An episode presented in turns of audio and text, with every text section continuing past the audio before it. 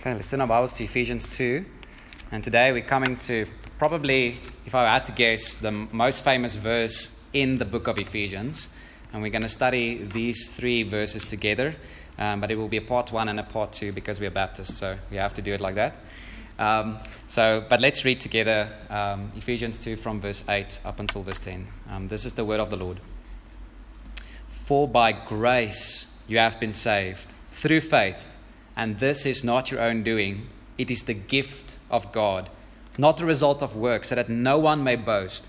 For we are his workmanship, created in Christ Jesus for good works, which God prepared beforehand that we should walk in them. Let's pray.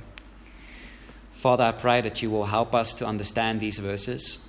Lord, that we would feel the sweetness of the freeness of your grace that our hearts will submit to it, but also rejoice in it, Lord, that it will humble us and encourage us, but also give us compassion, Lord, for those who are lost. That we might realize, Lord, that it's we are not different than them in any way except by your grace. So, Father, teach us this afternoon. Fill us with your spirit. We pray in Jesus' name. Amen. So, if you've been following along in the book of Ephesians, you realize the book of Ephesians is one of those books in the Bible which highlights the complete sovereignty of God over all things more than other books would. Just chapter 1, verse 4, just to read that again, it says, Even as He chose us when? In Him before the foundation of the world, that we should be holy and blameless before Him. Look at verse 5. In love, He predestined us for adoption to Himself as sons through Jesus Christ Right? Look at verse 11. It says, In him we have obtained an inheritance, having been predestined according to the purpose of his of him who works all things according to the counsel of his will. Remember what we saw in chapter 2, verse 5, that it says, Even when we were dead in our trespasses, that's when God saved us. It wasn't when we were, we were trying to seek for God or we were on our way to God. No, it was when we were dead. That's when God saved us. He is free, right? Now, the question comes when we come to verses 8 to 10, but what about our faith? Right? Surely that's something we have contributed to our salvation. That's probably our part, right? In the salvation equation. Or what about our good works after salvation? Surely that's something we do. Surely that's something that we can take some credit for, right? Paul just says no. he just says no. Okay? Even your faith is a gift from God. And you know the good works you do, that has been prepared for you before you did them. That's God. It's God, it's God, it's God. So He gets the glory from beginning until end. So there's nothing left. So think about it. If it's your faith is a gift, and if your good works has been prepared, what's there left to boast in? Okay, there's nothing left. You just okay, Lord, you just take all of it. Take all of the glory. We'll gladly give it to you, for you are God, and we are not. Right? To the praise of your glorious grace. So that's what this, these two verses want to do because we see that in the first word of verse 8 and the first word of verse 10. Notice that it says for in verse 8 and again for. So he's giving two reasons why we can't do verse 9 that no one may boast. So here are two reasons why you can't boast. Well, firstly, it's not from you, it's a gift. And secondly, the good works you do is from God. You are his workmanship, not your own workmanship. Okay? So that's where we're heading, right? The two reasons, I mean, only this often I'm going to look at the first reason that our salvation is only from God. It's all of God's grace. That's the first point. So, the first, we're only going to look at this point together tonight. The first reason we have for no grounds for boasting is this that your salvation is all of God's grace. Look at verse 8 again. It says, For by grace you have been saved through faith, and this is not your own doing, it is the gift of God. So, our outline tonight is we're just going to look at a few phrases or words together as we study this. So, five phrases, five um, words we're going to study together. The first word or phrase we're going to look at is the word saved. It says, By grace you have been saved. So, when we see that word, the natural question that must come up into your mind is what? Okay, saved from what? When, when, when someone is drowning and we save him, we say, I've been saved from drowning. So if we rescue someone out of a burning building, we say, I've been saved from burning to death. So if we say as Christians, I've been saved, or we are saved by grace, great. Saved from what? Right? And uh, at the end of verse 3, we get the answer. Remember, don't forget the context of this, this verse, of this chapter. Look at the end of verse 3. It says, Among whom we all once lived, and it says, And we were by nature children of what? Of wrath. Whose wrath? God's wrath, right? We are by nature from birth, we deserve God's wrath. All sin is capital punishment, right? All sin deserves. The fact that we are still sitting here is grace already. Even if you go to hell one day, the fact that you're still alive is God's grace. We are by nature children of wrath, and yet He spares us. Why? That we might repent, that we might find Christ. Right? So we are saved from God's wrath. There's a judgment day coming. God's wrath is coming, and if we're not in Christ, we will be judged. We will be condemned. We will suffer the wrath of God for all of eternity. Listen to Romans 5, verse 9. It says the same thing. It says, Since therefore we have now been justified by his blood, much more shall we be saved by him from what? The wrath of God. We will be saved from the wrath of God. Right? So sometimes the Bible says we are saved from our sin. But the only reason why we need saving from sin is because there is a God who's going to judge us for our sin, right? We need to be saved from God's judgments, God's wrath. And our problem is we are sinners and He is holy and he must judge us. So one day Jesus will come, he will judge the living and the dead. Every work, every thought, every attitude that has ever been done in public or in secret will be judged. Every secret whisper will be exposed and proclaimed on the rooftops. Every secret click in private on our phones or on our laptops will be broadcasted for all to see. That's going to be the that will be a terrifying day for many, many people, right? On that day, there won't be any grace if you are outside of Christ. There won't be anywhere to hide. Remember Revelation 6. The people are going to call for the mountains to fall on them to hide them from the wrath of the Lamb. Interesting, the wrath of the Lamb. Jesus is going to come in judgment. So we are, this is what we need saving from, right? We are condemned. We are sinners. God is holy unless God Himself saves us. Isn't that beautiful? God Himself has to save us from God. God has to save us from His own judgment. That's why it doesn't, it says, For God so loved the world. He had mercy on us. The same God that hates our sin came in, in love and sent His Son to die for us. We were children of wrath Jesus became that sin on the cross. We were meant to suffer for all of eternity, and Jesus suffered the wrath of God on the cross. We were children of wrath, and the Son of God became the Son of wrath for our sin, that we might be saved from that very wrath that Jesus experienced on the cross. That's why Jesus, Jesus alone, is the only one that can save you. You can't save yourself. You can't do this. You only need Him. So listen to me. Run to Christ. Run to Him. Flee to Him. He's the only one that can save you from that coming wrath. If you turn from your sin and put your trust in Jesus alone, you will be saved. That's good news for us. So that's the first word we need to understand. We are saved. That's what the saving means. But the second little phrase we're going to look at is the first three words of verse 8. It says, For by grace. By grace you have been saved. That shows us what made the difference, right? Not for by Rian's works, for by our wisdom, for by this thing you have done. No, it is by grace you have saved. Now you say, what is grace? Now you can get a definition of that, and, but I think I want to illustrate it rather than defining it. Is we can see God's grace clearly on the cross with the thief on the cross, the one that died next to him. This is my favorite salvation story. This man was dying for his sins, right? This man has sinned his entire life. His entire life. He was on his deathbed, so to speak, with only a few more minutes to live, few more minutes, and he's into eternity. And he knows it. He knows he's a sinful man. He knows he has no hope. He has no time of reconciling to others, to ask for forgiveness. No time at all. So, what does the man do? He just looks to Jesus and he says, What? He doesn't even ask to save him. He says, Remember me.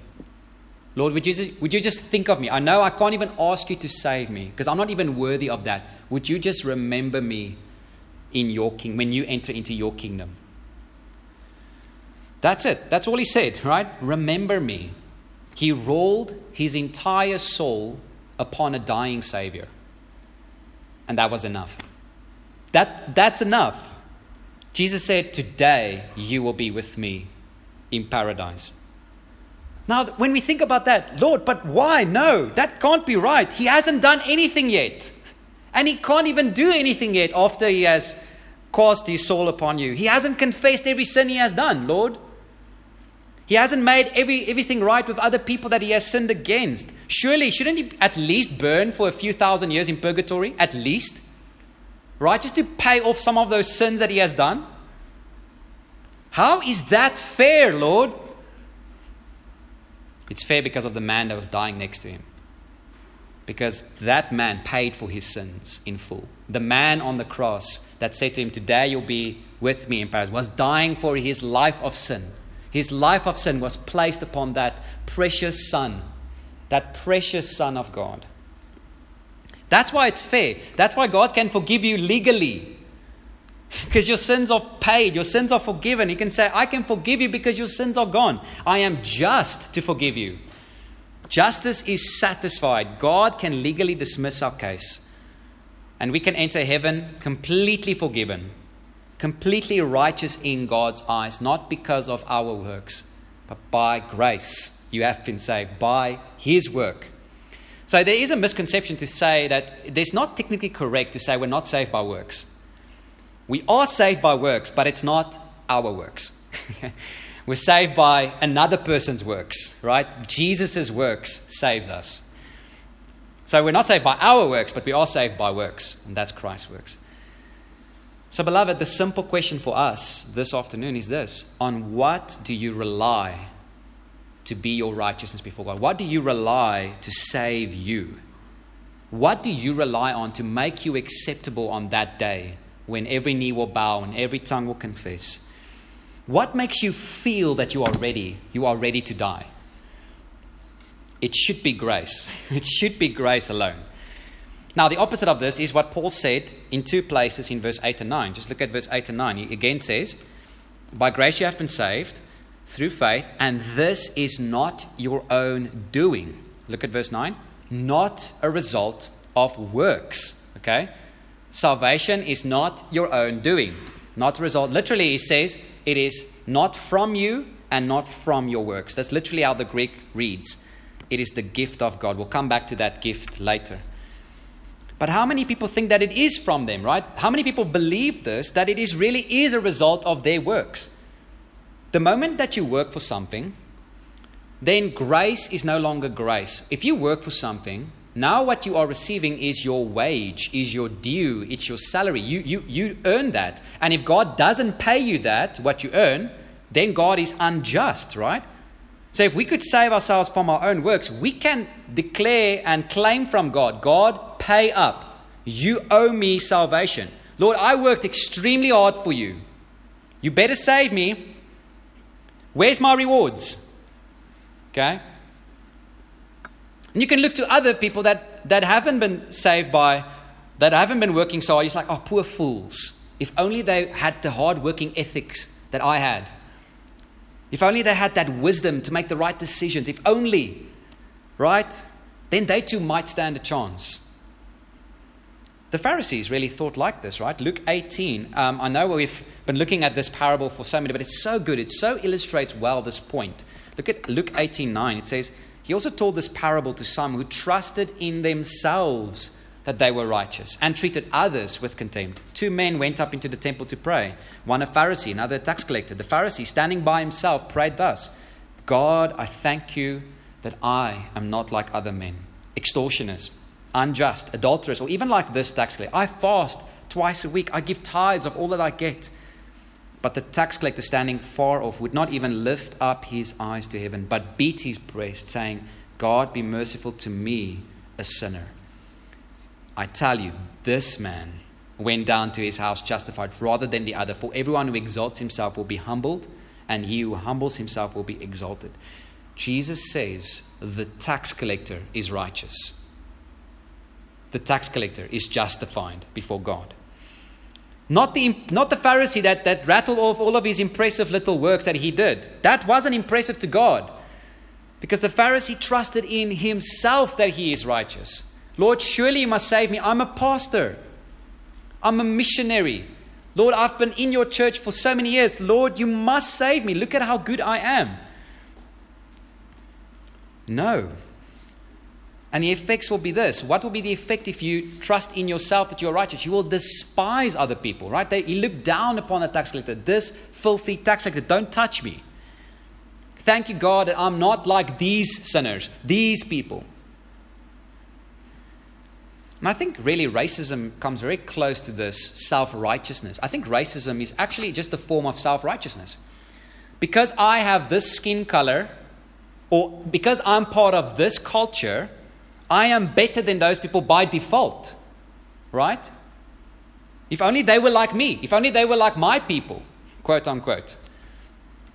But that's the same sin that the Pharisees doing. They're trusting in themselves or in their culture, or in their tradition, or in their upbringing to be righteous before God.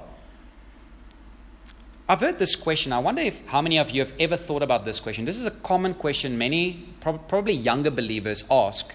And it's this question it says, What will happen to me if I sin right before I die? So I sin right before I die. I die. Am I still going to heaven or am I going to hell or what's going to happen to me then if I sin right before I die?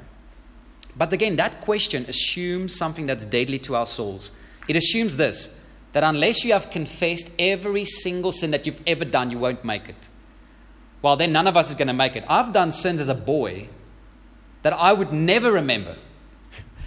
There's thousands of sins we have done that we would never remember, never be able to confess. So if, if our salvation depend, depends on our confession, we're all doomed. We're all doomed. If it depends on our memories, Good luck. Right? So, it, it, again, it's that self righteousness. I want to make sure that I've confessed every sin. If I just can get every sin rattled off and confess, then I know I'm saved. But ironically, that confession is self righteousness. That confession is, I want to trust in my confession to save me, not in Christ. We're not saved by confession. We're not even saved by a prayer we prayed. We're not saved by the things we have done. We're saved by looking to Christ trusting in Jesus to save us. There are other ways that we are self righteous. Let me just list a few common phrases you might have heard in how people can talk about their self righteousness, right? I'm not perfect, but I'm trying my best. That's a common way. We, we kind of feel comforted by that, that all of us are not perfect, right? We think God must accept me because look at Karnu, he's also sinning, right? But the thing is, God's not going to judge us based on how good we did against one another, but against His law, right? Or God sees my heart. He knows I'm a good person deep down. Yes, I get angry. Yes, I shout at my wife. Yes, I do these things, but deep down, the Lord knows. I've made a mistake, but from now on, I'm just going to try harder. From now on, just. Or God helps those who help themselves, right?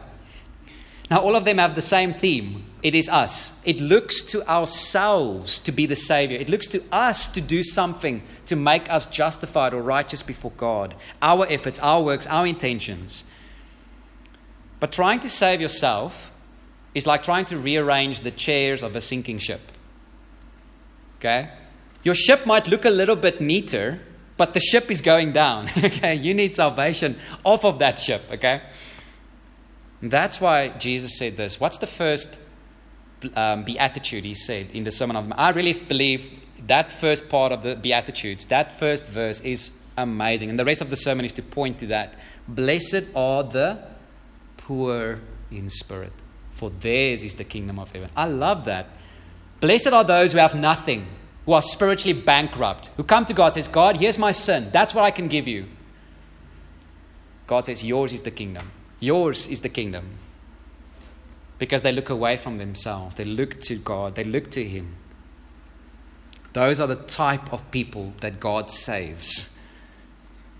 So the key question for us is this where do you look? Where do you look for your confidence in your salvation? Where is your eyes resting upon? Now, it's good to do some introspection to look and to see if you have sin in you and where you need to repent, but don't stay there. The, famous saying of one of the Puritans says, For every one look at yourself, look 10 times to Christ. Look 10 times more to Him. I love the way Charles Spurgeon was saved, and I think this also highlights the point. Some of you, Charles Spurgeon, he was a Baptist. See, so you have to become a Baptist. But as a young man, Spurgeon was deeply troubled by his sin and sinfulness. He would often dream about hell. He would often be constantly sad and worried about his salvation. He was, he was always full of doubt. And as a 15 year old boy, Spurgeon was seeking shelter at an old Methodist church building, trying to hide from a snowstorm. He decided to attend the service that day. And on that day, the pastor wasn't there, so somebody else preached, a layman. A layman. A layman preached. And the person read Isaiah 45, verse 22, and it re- reads this Look unto me, and be ye saved, all ye ends of the earth, for I am God, and there is none else. Now, listen to Spurgeon writes in his autobiography. He writes, He had not much to say, thank God, for that compelled him to keep on repeating his text. And there was nothing needed by me, at any rate, except his text. Then, stopping, he pointed to where I was sitting under the gallery and he said, That young man there looks very miserable. And he shouted, as I think only a primitive Methodist can, Look, look, young man, look now. Then I had this vision, not a vision to my eyes, but to my heart. I saw what the Savior Christ was. Now, I can never tell you how it was, but I no sooner saw whom I was to believe than I also understood what I was to believe. And I did believe in one moment. And as Spurgeon walked home, he could see an illustration of his salvation in the snow, saw himself as white as snow, washed by the blood of Christ. That's what you need to do, right? That's what you need to do. Look to Christ. Turn your eyes off of your sins and of your failures and look to Him. As the bronze serpent was raised in the wilderness, and everyone who looked. So if you simply look to Christ, you will be forgiven, you will be washed, you will be saved. So, where are you looking for your salvation? So, we're saved from God's wrath. We're saved by grace alone. But here's the third phrase the, the third phrase we need to look at. We're saved through faith. Through faith. Okay, look at verse 8 again. For by grace you have been saved through faith. Faith is simply this to trust in Him. To trust in Him.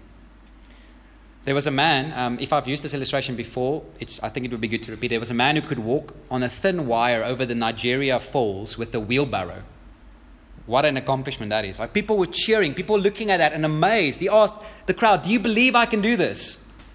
They said, Of course, we just saw you do it. We believe. He says, Okay, climb in the wheelbarrow. Let's go. Okay, whoa, whoa, whoa. I'm not trusting you.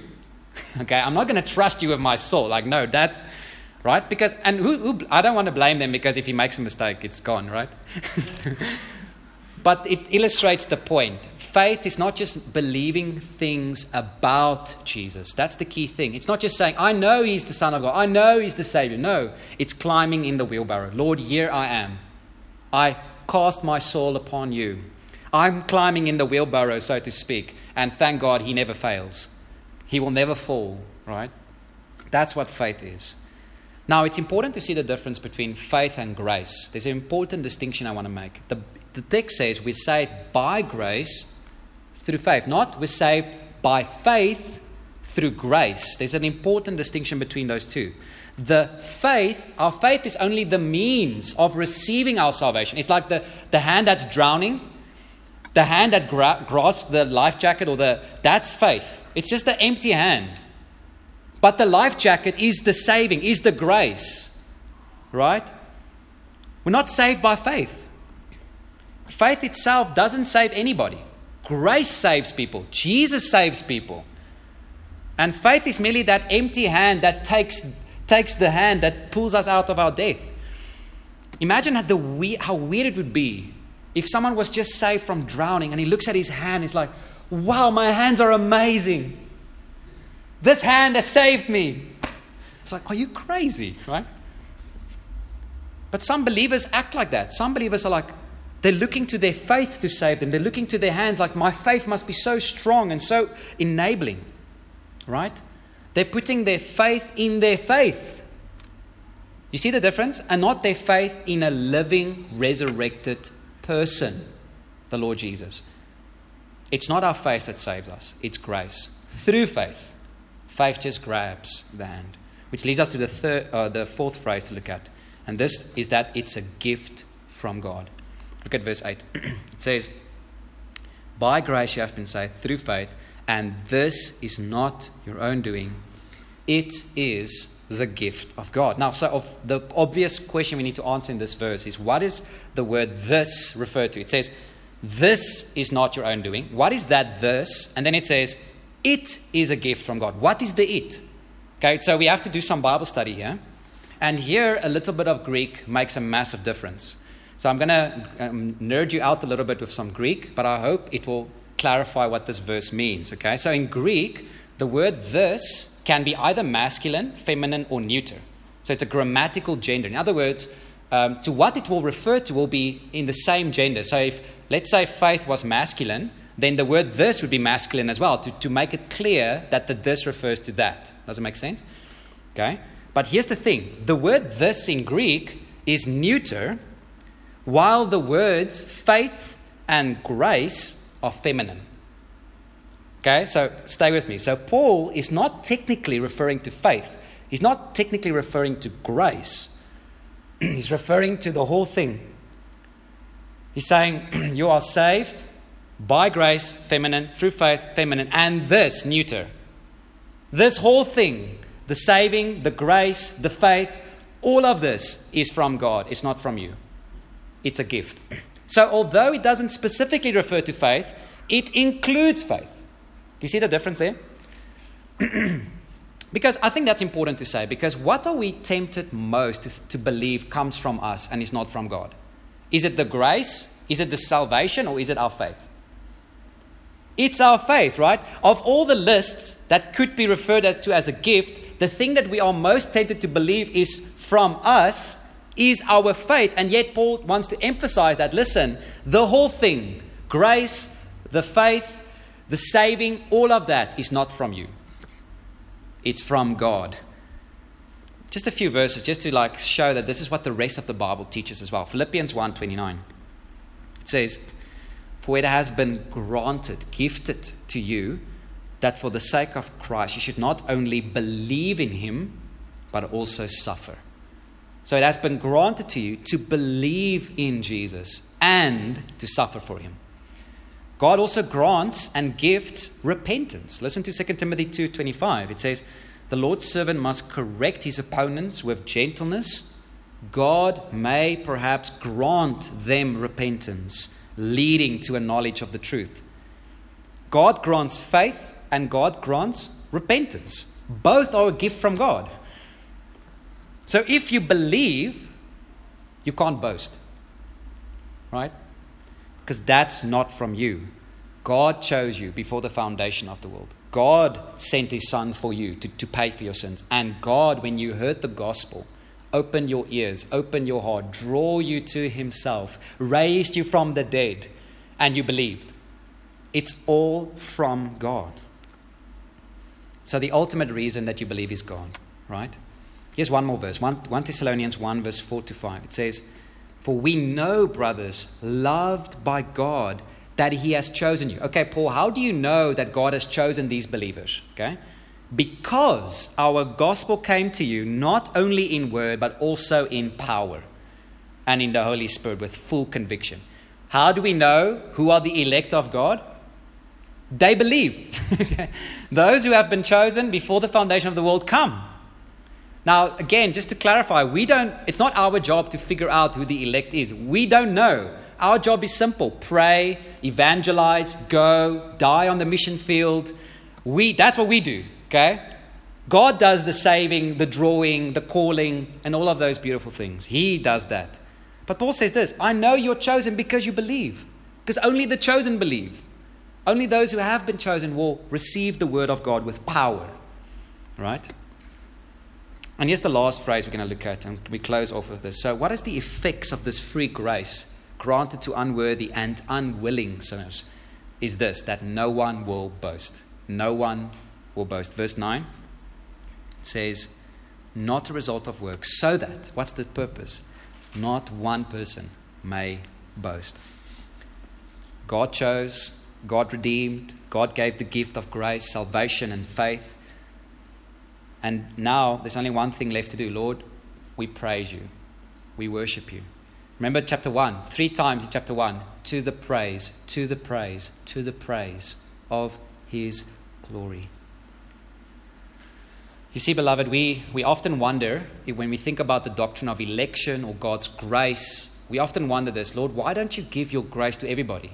Like, if, if you are really this sovereign, if, if faith is really a gift, if repentance is a gift, if you chose and you have the ability to save anyone, then why didn't you do that for everybody, right? That's the wrong question. That's the wrong question. It's not, the right question is this Why did God save me? Lord, why did you save me? Why did you Draw me to yourself. Lord, I, I deserve hell. That's all I deserve. The day I sinned, I deserved to die, and yet you spared me, you spared me, you spared me, you drew me. Lord, how could you save me? So, if you really understand the, the evil of your sin and the holiness of God, you would not object to this because it's incredible that God would even save one, one person. And yet He does that. So, beloved, in what do you boast? What do you feel proud about? You only have two options. You'll either be yourself, your works, and even your faith, your confidence in your own faith, or it will be Christ. His grace, His salvation, His gift of faith, and His work. And this will be our boast. I hope we can share the boast of Paul in Galatians 6, verse 14. What does he say? He says, Far be it from me to boast except in the cross of our Lord Jesus Christ by which the world has been crucified to me and I to the world. Amen. Let's pray.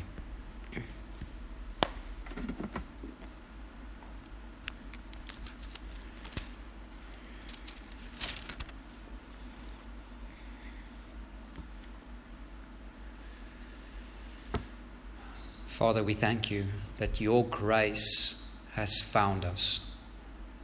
Lord, like the song says, Lord, amazing grace that saved the rich. Lord, we were wretches, we were dead, we were rebels. And yet, Lord, you, in your infinite and your amazing grace, you stooped down and you sent your Son and you made us your people. Lord, I pray that you will truly, that your praises will truly well up in our hearts that we would truly be to the praise of your glorious grace. Lord, help us to turn away from our own sin. Help us to turn away from even our own faith and not to put our faith in our faith, not to trust in anything in ourselves, but to look solely and wholly to Christ. Our hope is found and built upon nothing less than Jesus' blood and his righteousness. Lord, may that be true for us. May we only look to him. May we follow him. May we deny ourselves, pick up our crosses, and follow him until we see him, the one whom our soul loves, because you loved us first, face to face. We pray this in Jesus' name.